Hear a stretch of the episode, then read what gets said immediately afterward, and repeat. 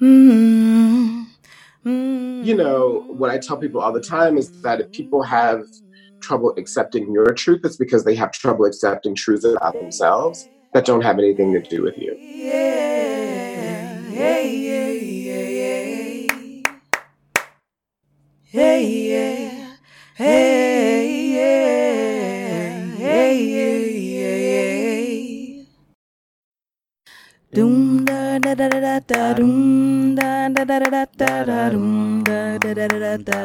From somewhere around the world, welcome to the Black Women Travel Podcast. Hi, my name is Wanda Duncan, and I'm so glad you're joining me as we explore the paths of Black women who've made travel a large part of their lives. Welcome to the show. Da da da da da da da da da da da da da da. Hey loves, it's Wanda, the host of the Black Women Travel Podcast. I'd like to invite you to become a patron of the Black Women Travel Podcast. There are a few budget friendly tiers you can choose from so that as a community, we can continue to heal, ask for what we deserve, get it, and inspire the next generation. Tap the link in the show notes and choose a monthly contribution that suits you. I'm so excited about the episodes you'll hear that will nudge you to love yourself deeper and take more action in your life from that empowered place. Please consider becoming a monthly subscriber through patreon.com slash bwtpod. Get ready to hear another great episode. Thank you so much for joining us today. Can you please tell us your name, where you're from, your current location, and the name of your business? My name is Imara Jones. Um, I grew up in Atlanta, Georgia, but am a New Yorker. I live in Brooklyn, and my project uh, is Translash. So you are Miss Media, essentially. You have all the credentials under the entire sun. Um, you've done work uh, on MSNBC, CNBC, PBS, NPR, BBC. Like you get all of that in. You've had a couple of shows that were your own idea, your own creation. The last one was um, The Sip. Is that correct? Yeah, yeah. Um, it what that was the last show, but the but the current um, the um, but my current media initiative is Translash, which is a cross-platform journalism and storytelling project which centers the stories and the lives and the information for trans people of color at a time of social backlash. And so we've done three um, sort of docu shorts um, and have three more planned. And we do events and Facebook Watch series. And so it's um, a full fledged media effort in and of itself. And this effort is all about humanizing the trans story. Um, mm-hmm. Everyone knows someone, but apparently, from your research, it's like nine out of 10 people actually don't know someone. And so it's you're you're taking on that I guess, mantle to try and get people familiar with these other kind of people? Yeah, I mean, I think that the most important thing is to humanize trans people and to underscore our humanity and our worth and worthiness. And so that's one of the things that we do, but this is also a project um, that is in terms of news and information storytelling, which is also directed at the trans community itself for us to be able to connect and to understand that we are worthy of um, being seen and worthy of being a part of the larger narrative. And so we have two specific goals that is to say, one that is community focused and one that is focused on the wider project. Um, and we do that by making sure that we center um, trans, uh, specifically trans people of color, uh, colors, voices, um, and needs. And we do that um, not only through video, but through social media, through events. Um, and we have a lot of exciting new things to announce that are going to roll out this year um, to be able to do that more because it's a big community, it's a growing community, it's a marginalized community. Um, and so there's lots of stories to tell that need to be told. And it's really gorgeous the format. Like I saw um, specifically the video of you where mm. it's called Family Matters, and you go back. Mm-hmm. Um, your mother passed away in 2011. Mm-hmm. Mm-hmm. She's from Albany, Georgia. So this video is mm-hmm. showing you going back to her hometown, and it mm-hmm. hit me so hard because I've also lost my mother. Um, but it's so interesting because you transitioned after she passed away and mm-hmm. my thought was even in death we want our mother's approval because mm-hmm. the whole point of you going back there was to say would she love me would she accept me mm-hmm. mm-hmm. these people that are here who were in her life at that time what are their thoughts about who she was and how she would have been towards me what was that like for you? There's not a ton of reaction from you. You you focus more like on the family. So what was that like for you going back there? Um what was it like going back there? Um yeah. I mean it was powerful. It was really powerful. Um you know it's interesting. I didn't know what the answer was going to be. Um i didn't know what the answers were which is usually when i approach all my storytelling, I approach it from a from a point of curiosity. Like I really want to find out something, and so then I document the finding out, um, and I do that either through all the various ways that I I know how to do that through um, video or through writing or through any any medium that I can, and that's appropriate. So I didn't really know um, what the answer was. And so it was a really powerful experience for me to go and to hear what people had to say um, and for it to be so incredibly open and loving. And as I say all of the time, you know, and this is one of the things about um, about traveling. This is one of the things about taking voyages, which is that um, we the the the capacity for people is so much greater than we ever give credit for. And one of the things that I say all the time about this is that it gave me a lot of hope because if a religious family in a small city in southwest Georgia can be supportive of trans people and trans um, and their trans family members, that means that everybody can which ultimately means that transphobia and the resistance to trans people as individuals is actually a personal choice. It actually is not a function of um, of Society any of the things that we would say it's a function of. Yeah, yeah. Mm-hmm. And so, consequently, I think that it was really hopeful. I love the way that you're doing this because it's such a safe way to tell these stories, to share these stories. A lot of times, as the other, we are tasked with putting our bodies literally on the line and explaining and explaining um, instead of existing, instead of just being humans. Um, but you are sitting with these really creative, really fabulous um, people and just seeing them light up, seeing them talk about how their existence has impacted, I don't know, like their view of life their relationships, all sorts of everything. Um, what what gives you the space in yourself to be able to provide such a platform for others to be so interested in others? Hmm, that's a um, that's a really powerful um, query. Um, I think I have a deep and a, a um, abiding respect for everyone. I really do.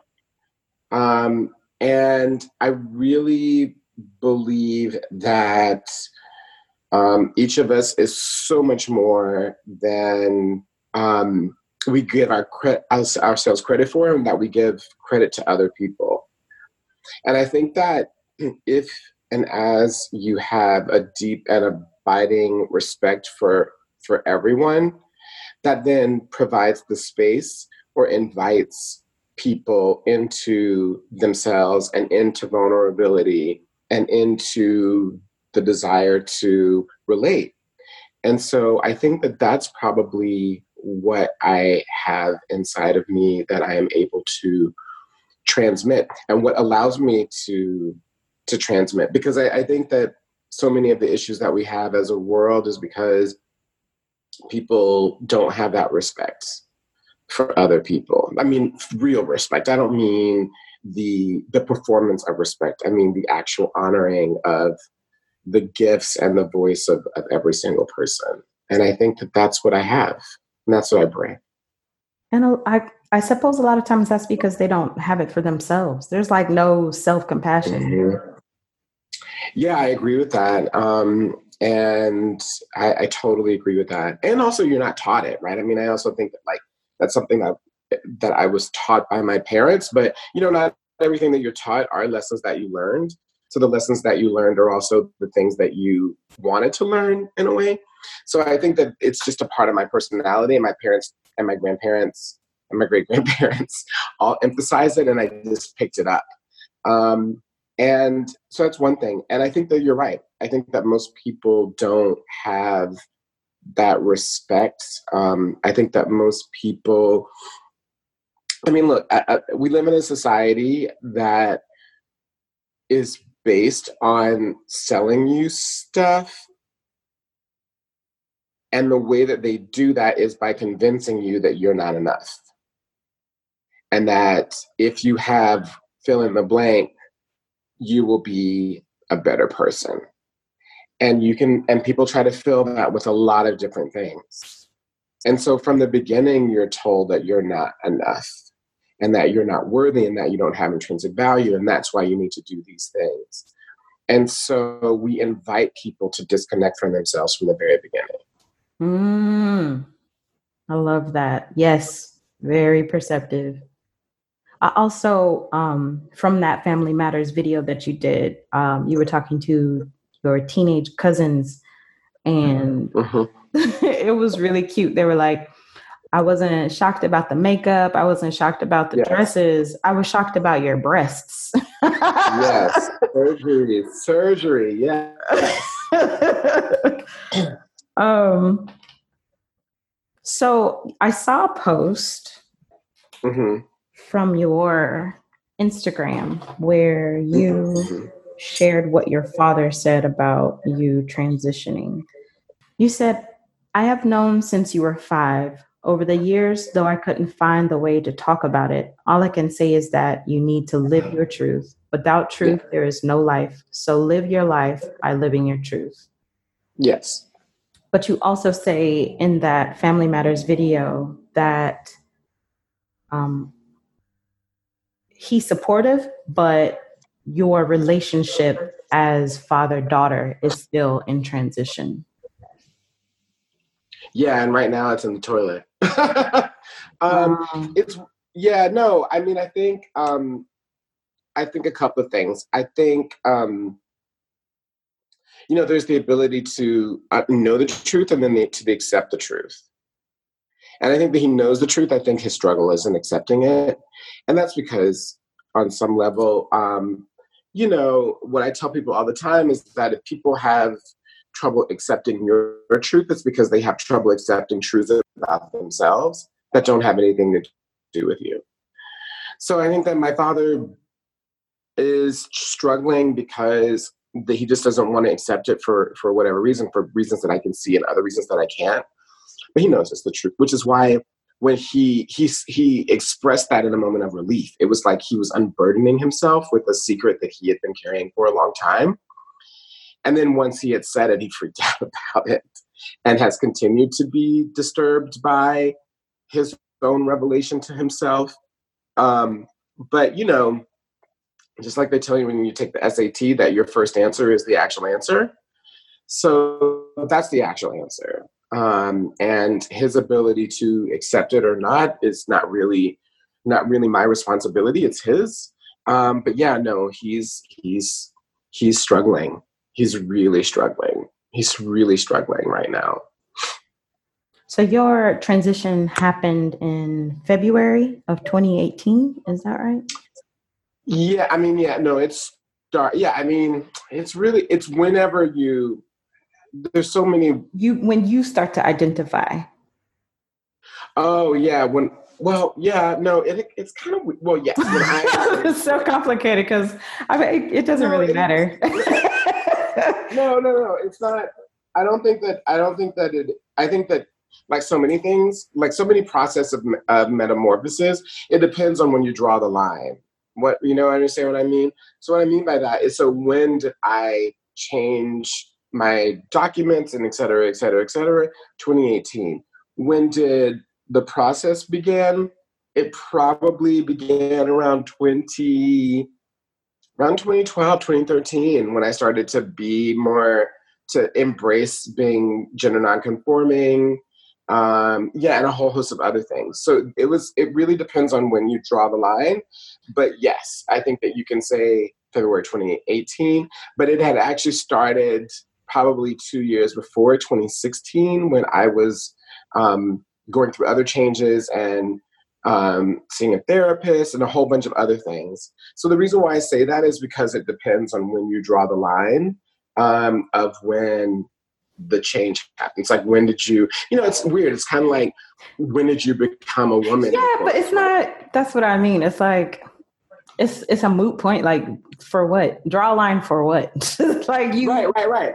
But I mean, it's like it's like when did you? It's it's but it's it's also true for cis women. It's like well, when did you become a woman? Some people say that you become a woman when you menstruate, but most people don't believe. that. I mean, most most girls don't feel that way, right? Mm-hmm. Like you understand what I mean? It's a very it's a it's it's it's um it's so the culmination of all the changes is was 2018 that's when i would declare but when is a moving is is is a longer tail right if that makes any sense. It does. I yeah it doesn't matter to me. Um speaking of 2013 so it looked like your instagram started around that time. And like first of all, your Instagram.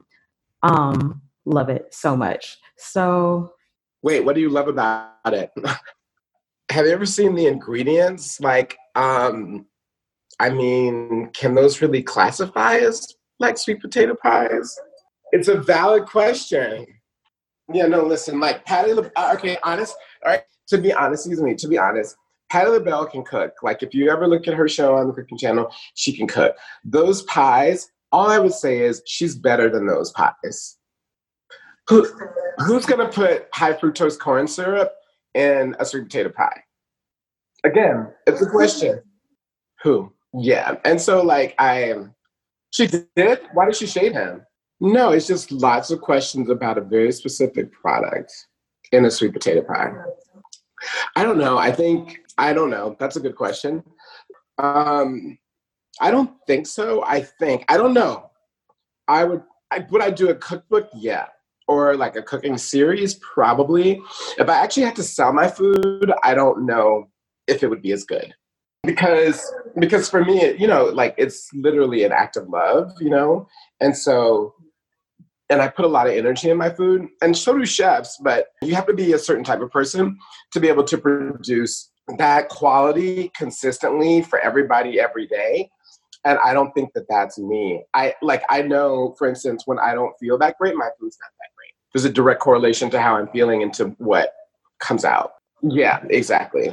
Yeah, going on the road for two weeks. Correct. Correct. That's exactly right. It's going to be fascinating. It's a lot but I'm super grateful. It's like when you travel, right? Like I'm super grateful every time I travel. Before I go on a trip, I get really stressed out, of course, like everybody. Um, and I'm like, why? And then the money, and then the this, you know, because that la- that day before big trips is a mess. Um, and the day of for me is always a mess. But when you're on the trip, you forget about everything, and it's always worth it. Well, it's one of the ways that I unwind. I love the beach I love the beach, and um, I love water. Um, but it's not the only way. Like when I was in South Africa, I went on safari, um, and that was incredible. That was life changing, and that was as far away from the beach as you could get, but it was incredible. Travel as a black woman is awesome. Um, it's awesome because um, I mean this this could be a lot, but travel um, as a black woman is really powerful for me because one of the things that spotlighted for me was how much gender is tied to race. And so outside of an American context, and particularly in places where there are majority people of color in the world, um, I am not I'm not misgendered. People are able to see me as a woman and keep it moving.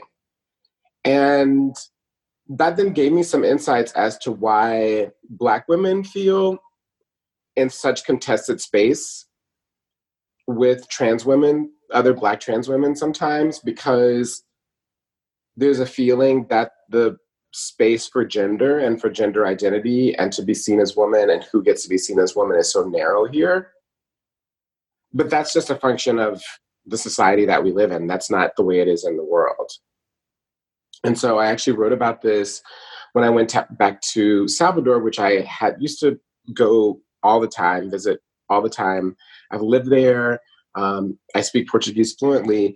I was really nervous about going back. It was my first time back in six years, and it was incredible to be there as as a black woman because I was just seen as a black woman. I wasn't misgendered, and I could go about my business. And so, I think that that's one of the reasons why so many of us travel. I think it's the reason why so many of us travel to places where there are majority people of color, like Black women going to Southeast Asia, like Black women going to Africa, like Black women going to South America, because there's actually outside of a US racialized space, there's a lot of space for us.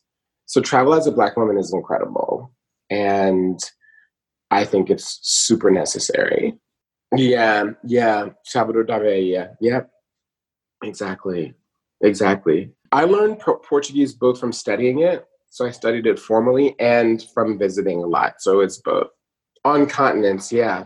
I haven't been to, there are tons of places that I haven't been, but I've been, I think, close to 30 countries. So maybe, what's that, 25% of the world?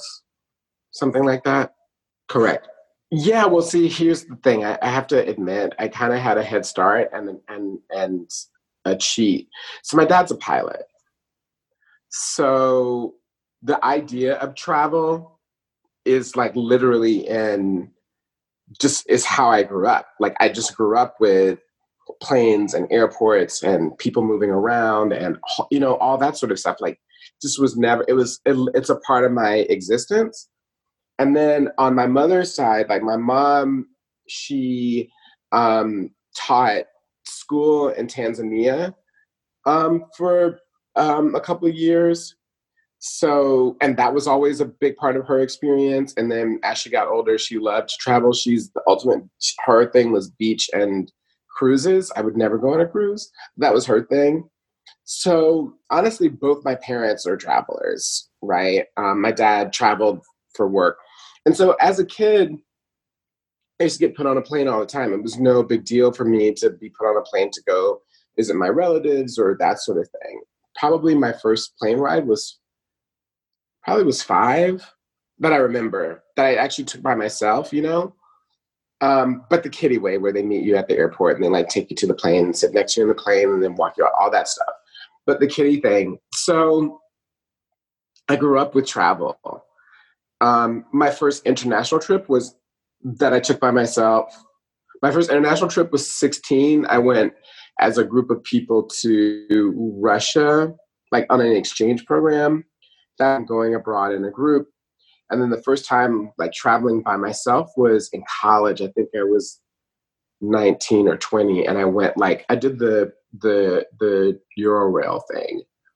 So yeah, I've been traveling a long time. is I guess the whole thing since since I can remember. Yeah. Oh yeah. I mean, even before, right? Yeah, but even before, even before, I was always like feminine and femme identified and a whole bunch of things. Um, so yeah, no, it always it's something that's always in the back of my mind. Like I there's certain places in the world that I honestly think twice about going. Um, that I would I'm like, no, not so much. I don't think I'll go there. Um, because of because of being before femme, gender nonconforming, and then um, as a trans woman. So yes, so yes, um, I'm conscious of that. Um, but I think one, you ought to be conscious of that sort of thing regardless. Um, and um, I just try to be smart, but the world is a big place. There are like a hundred and what, 40 some odd countries or something like that. So there's still lots of places for us to be able to go and to explore and be ourselves. So I try to look at it more like that than out of a place of, of fear. Mm-hmm. Yeah, really odd. Well, I lived in Brazil for a while um, in Salvador. And then for a summer in college, really super weird, I lived in Estonia, which is like, um, which was a, once a part of the Soviet Union and is now uh, a small country that's across from Finland. It was um, an internship program, um, like a government public affairs internship program that I went for for that. So those are the two places where I have lived lived. Yeah. Yeah. Yes. Yes. Yes. Um, and it's because what I tell people all the time, and this is for me, I think these are highly individual choices. And by the way, there are times when I haven't lived in the States, right? So let's just be clear. Like when I was in Brazil for a year, essentially, uh, that was because it was too hectic for me here and I had to get out, right? So I want to provide that as a backdrop. But right now, it's very conscious to stay here because um, as I tell people all the time, where are you going to run to? Like the fight is here, right? The fight literally is here. And that if you believe in climate change, if you believe in human rights, if you you make a list, the fight actually literally is here. And why is that? It's because the United States has a disproportionate impact on what happens in other countries. So we see, for example, with this current administration, that their um, their um, anti-woman um, agenda is being um, supported, and they're finding allies in other countries, even in Europe, for example. Whereas the United States used to be the country that supported, um, at least on the top level, supported and gave um, some assistance on the issues of human rights and all the rest of it, right now is actively working against those. So at the United Nations, for example, they've made the UN erase everything that um, has the words um, uh, woman um, choice, um, abortion, or LGBTQ. They're making them erase it. Um, and you scrub it from all official global documents. Well, what does that do? It sends a signal to people around the world that it's okay to do these things. And who else is going to champion these? It's certainly not going to be China. It's certainly not going to be all these other places. And so I really do believe that the fight is here. Um, there's no, if the United States becomes authoritarian and goes further down a dark path, it's really hard to see how there's hope and space for that around the world. Um, and so I think for me, and the way that I think of it is that the fight is here. And there's so many places where you can even see um, what happened in Ukraine, which isn't directly related to Black travel, but where we had an administration that was encouraging regime that was trying to fight corruption to be corrupt. um, and so, in all these places where our people are um, in Latin America, in the Caribbean, in Africa, if the United States is basically encouraging people to be corrupt, encouraging people to have a war against women, encouraging people to be anti LGBTQ, where are we going to go? Yes, I do. I do. I do. I do. I think that, I think it's, I think you've already been able to see it, like in Brazil. There's no way that like Jair Bolsonaro would be able to be as crazy in his war against um, blackness, in his war against indigenous people, in his war against the environment without a green light from the United States. That's a really direct, I mean, Donald Trump, Steve Bannon was Jair Bolsonaro's, excuse me, senior advisor. And that's a place where it has a direct impact, where you can go and you can see what it means to have the administration that we have now and how it encourages other people who are authoritarian. The same is true for the Philippines.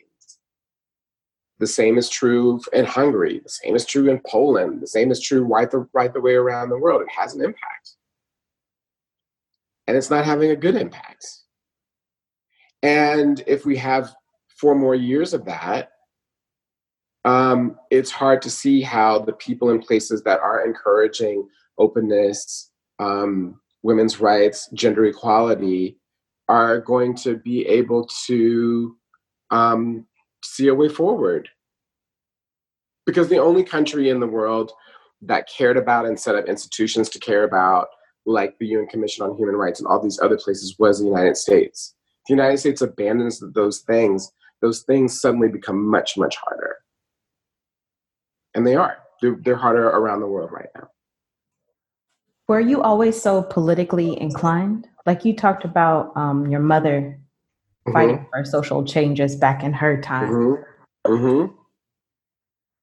So is that something? Yeah, and my always and my dad too. Mm-hmm. Yeah, both of them, both of them. Um, yes, I mean, someone. I was at a meeting, and so someone asked me at a, at this event, um, this meeting, um, was I always? When was my political awakening? And I was really struggling because I can't remember a time when it wasn't a part of my again like travel like just a part of my background.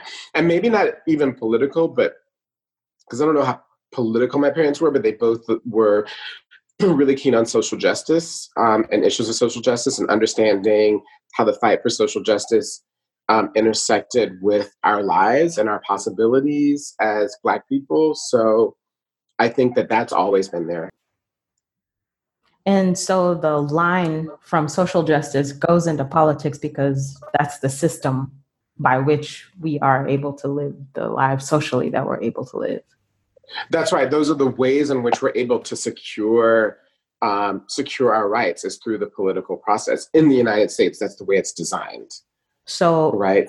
That's why you spend so much of your attention um, is because it's important for you to be able to align with the political changes that are going to evolve for more freedom for trans people, for people of color, for Black people, for Black women.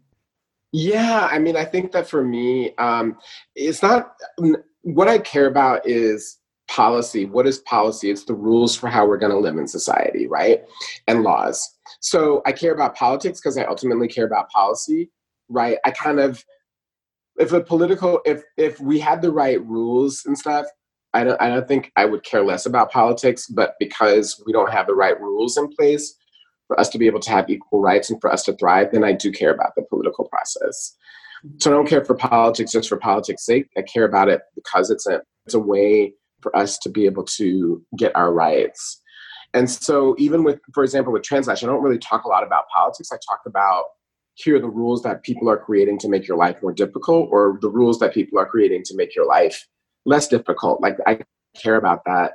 And there's absolutely no way that we're going to have um, equal rights um, as people without these without these rules changes. And you know, for me, all of the fights for social justice are deeply and intimately intertwined. Um, I don't think that I don't make a distinction. I make a I make a distinction in my nomenclature, but I don't really make it in terms of what I what I call stuff.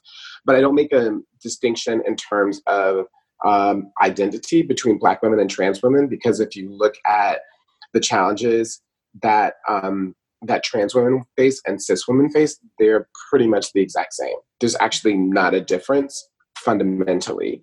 And that's because we're perceived as Black women, Black femmes um, in America. Um, and so that means that we have a lot of things in common. Um, you know, there's no way that Black people are going to get free as a whole without centering Black women for example. Like we've tried it the opposite way where, oh, let's center black men and advance black men and see if we can all get free. That doesn't work. right? We all either go together or no one goes. And I think it's really important for us to remember that. So you talked about um, traveling to Brazil for self care. Do you have self care yes. practices that help you while you're not traveling? Yes. So someone asked me about this yesterday. It's a new one that's been really good. So I do. There's a yoga class that I do um, on Saturday mornings. And then right after that, maybe an hour, I take a break. And right after that, I go to acupuncture.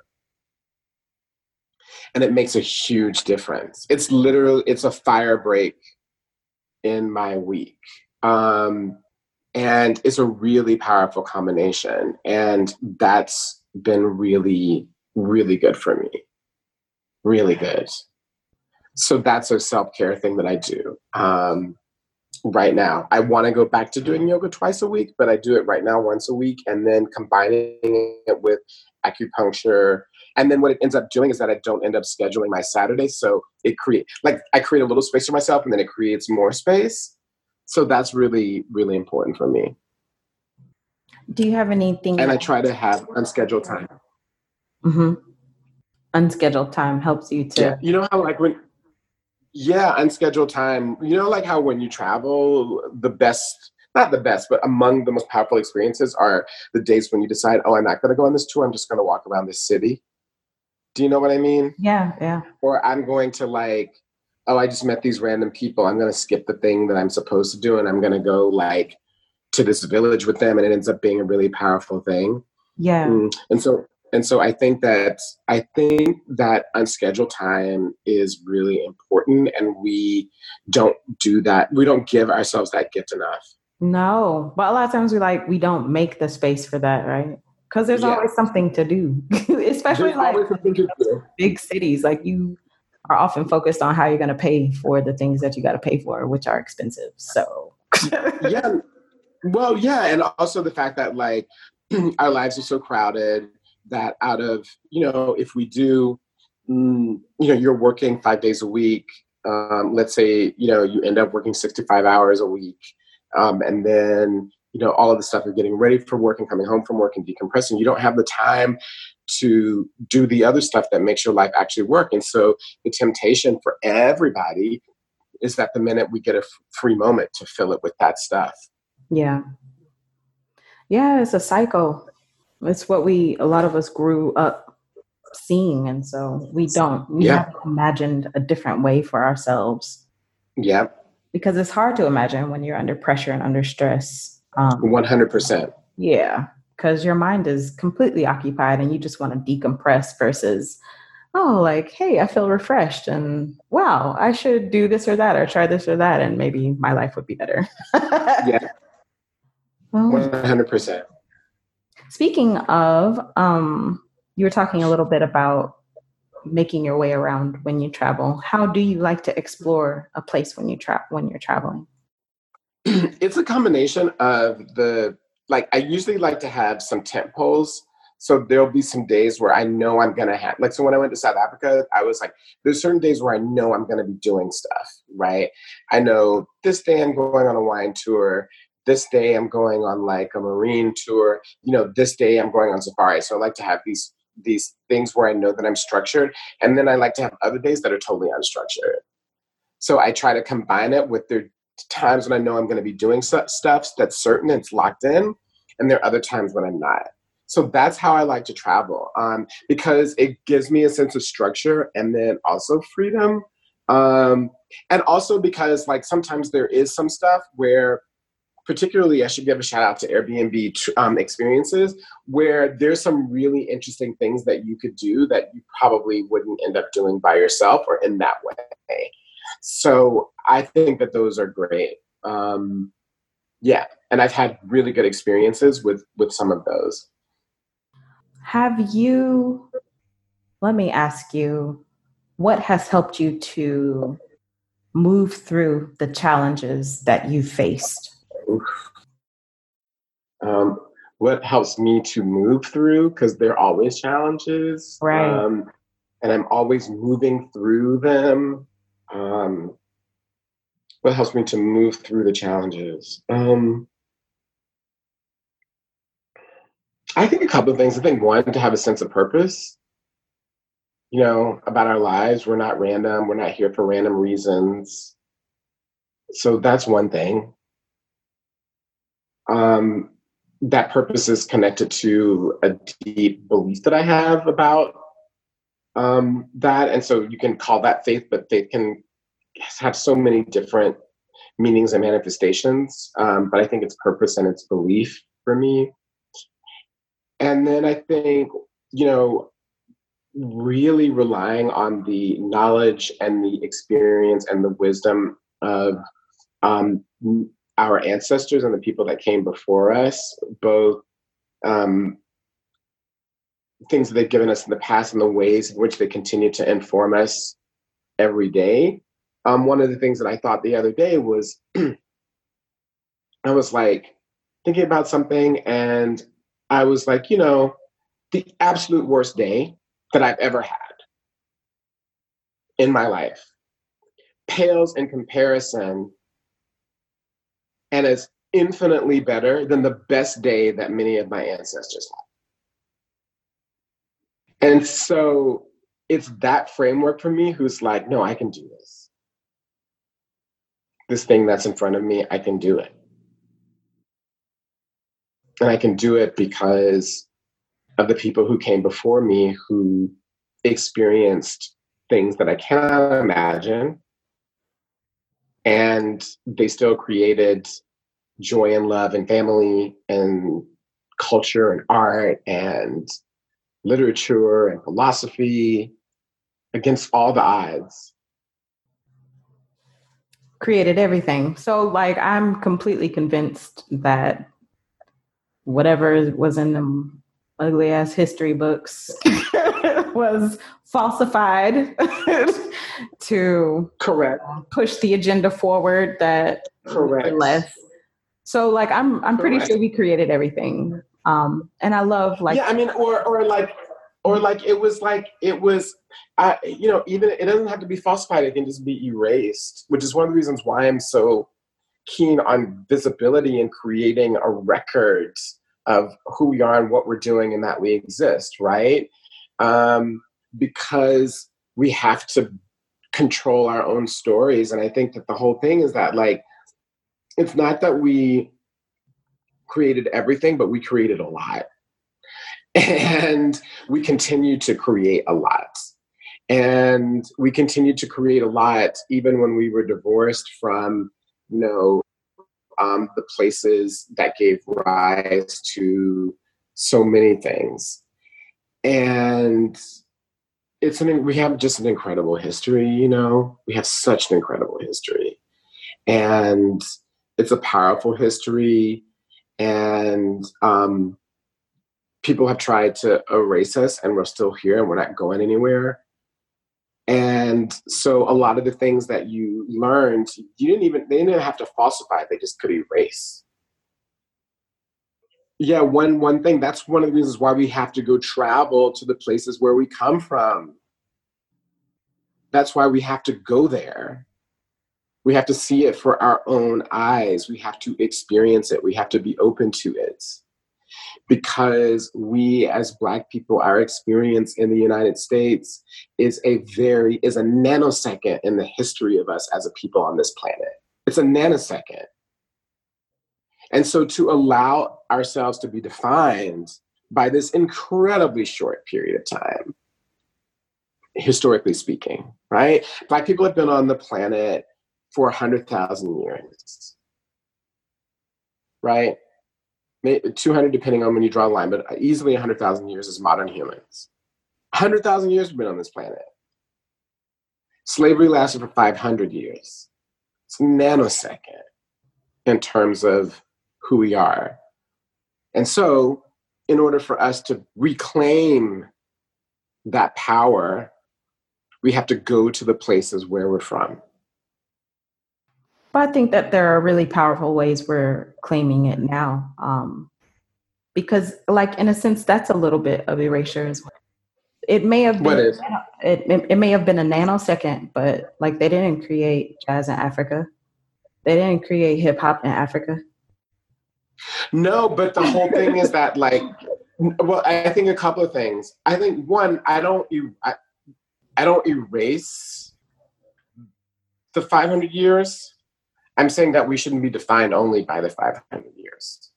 But I don't think I don't So think we were for me, it's defined. I think we defined the 500 years.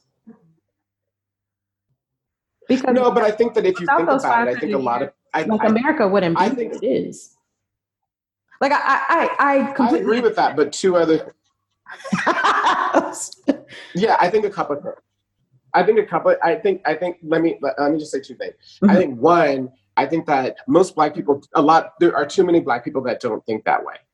There are too many black people that are ashamed of being black because they're like, we were weak and we were enslaved. Because that's the indoctrination that people get, and that's one of the reasons why a lot of black people um, don't love themselves.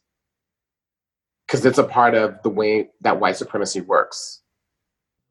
but also So I think going- I think that let me to let me random just finish. I- I- countries. let me yeah. yeah let me I, let me just let me just finish this this point because I think it's really important. I don't know if it'll make it in, but I think it's really important.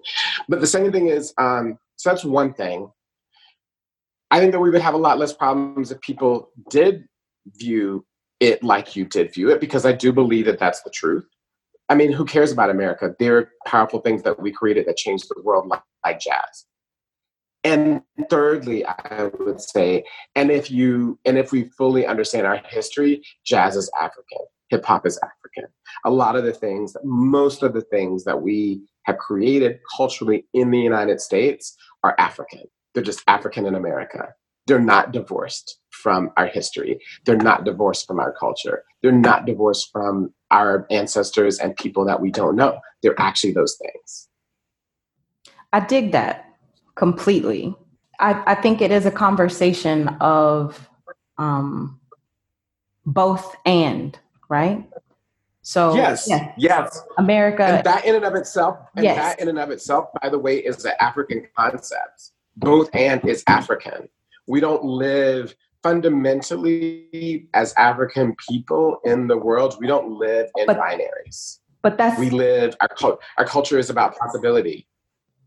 there's but okay so there's also the nuance of culture which is i think really important to the conversation How did, because while there are similarities there are some things that have been divorced um like because what? it's you know how it is when you grow up in a place and to without even knowing the nuance and the specifics of how and why you know how to perform in that place. You know what's acceptable and what's not acceptable versus like going to what one could say are their roots. For us okay for example i think about chinese people because i live in china essentially i don't but i do so i think about these people who left china and it's not that many generations maybe one or two generations who don't Mhm. talk about china at all they never think about china they don't think about going back to china because they are malaysian they're singaporean Totally they're Taiwanese. Yeah.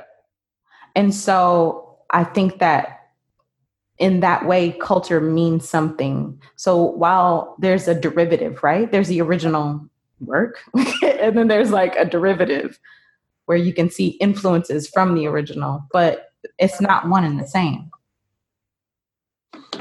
Yeah, I guess so. I think we'd have to have a much larger conversation. I think for overall culture doesn't stay the same. So even if we had stayed in Africa and never left, that culture would have never stayed the same. But a lot of those gonna- cultures have, haven't they? They've retained a lot. I mean, like in some aspects, they retained a lot of their Mm. Practices and traditions. No, I mean, but the I but mean, the practices and not necessarily. Like for instance, the way like matriarchy has matriarchal systems have basically been done away with in Africa since colonialism. When before colonial, colonialism, they were really strong. So I think that like the whole thing is that like the things weren't going to stay the same anyway. Nothing stays the same. There's no culture that's remained the same throughout its entire throughout the entire history of human beings. It's not the way that it works. There's always something new. There's always something that changes. That's also the way that nature works. There's always innovation. yeah. Um, it may not be right. There's all, and so that's one thing. Cultures never stay the same. Languages never stay the same. Nothing ever stays the same. It's all in motion. okay. That's one. I think that's one thing. So but it still wouldn't be, be, you know what I mean? It's just so, like but, but but but just on on this last point about culture, I don't I be, I personally believe I personally believe this is my own feeling that our culture, African culture in America, is extremely powerful and is extremely resonant and is more than we know. So, for example, you know how we think of the blues. The blues, the blues comes out of, you know, Mississippi and the experience of Black people in Mississippi, right? But blues actually comes from Mali, and there are after with with globalization, there are a lot of Malian um, musicians who, when they like came to the blues and heard the blues, they were like, "That's the blues." Um, like the guitar as we understand it the banjo that's an african instrument like i think that i i personally believe that in the united states that africans the food that we eat the way that we relate to each other so many things are actually african they're not they're not american they don't have anything to do with america well we know white people aren't that inventive so um moving on because we don't discuss those on the show um how do you celebrate Imara? Oh, I live. Literally, I live. My living is a celebration. What I mean by that is that, like, I try to, I work really hard on being myself and being the most of myself um, all the time. And um, I try to create relationships with myself and the world around me. I try to build bridges between people. I try to travel. I try to, you know, all these things. I, I literally live. And that's my celebration. Because living for us, right? Um, I mean, really living, not just existing, but the ability to be able to live, that in and of itself is a radical act in this society. You could say that twice. Do you have any song lyrics or a poem that speaks to you these days? Hmm. Let me see what comes to me. What comes to me. Saying song lyrics these days. Yeah, what just came to me when I asked that was um, just keep going. You heard that that um, that Harriet Tubman um, sort of recitation, right? Mm-hmm. Do you know what I'm talking about? Yes, I know what you're talking about. Um, so that was yeah. So I think that it's it's it's that. Um, I don't know. That's weird that how it comes to me. There are tons of. Let me see if there are any song lyrics right now. I don't know, Wild Thoughts by by um by by Rihanna. No, um, but you know, it's that um yeah, no, Wild Thoughts. Anything by Rihanna I love. Basically, it's that you know, it's if you hear the dogs, keep going. If you see the torches in the woods, keep going. If they're shouting after you, keep going. Don't ever stop, keep going. If you want a taste of freedom, keep going. So I will link that in the show notes. Um, there's just one last question. How can listeners support your work, please? Ooh, so many ways. Okay, you can follow follow uh, Translash on um, Facebook, Twitter, and Instagram. You can go to translash.org and you can subscribe to our newsletter. Those are big ways to support. You can also follow me across social media at Imara Jones. Super easy. Um, those are all the ways that you can support in those ways and to share our work. I think that's really important. And lastly, if you want to donate, you can go to translash.org and donate as well. All of the contributions that you give are tax deductible. Um, but I think that those are all the ways that, that you can support. Thank you so much. Our newsletter is good, so sign up for our newsletter. Thank you so much. I really appreciate your time. I hope you have a gorgeous day, Imara. Thank you so much. Have a Thank great you. day. Um, it is. It is. No, it's night there for you. So Yeah. have a good night. I'm about to. And um, yeah. All right. All right. And I'll um, I'll talk to you soon. okay, take good care of Okay, yourself. thank you. Bye. Okay. Thank you.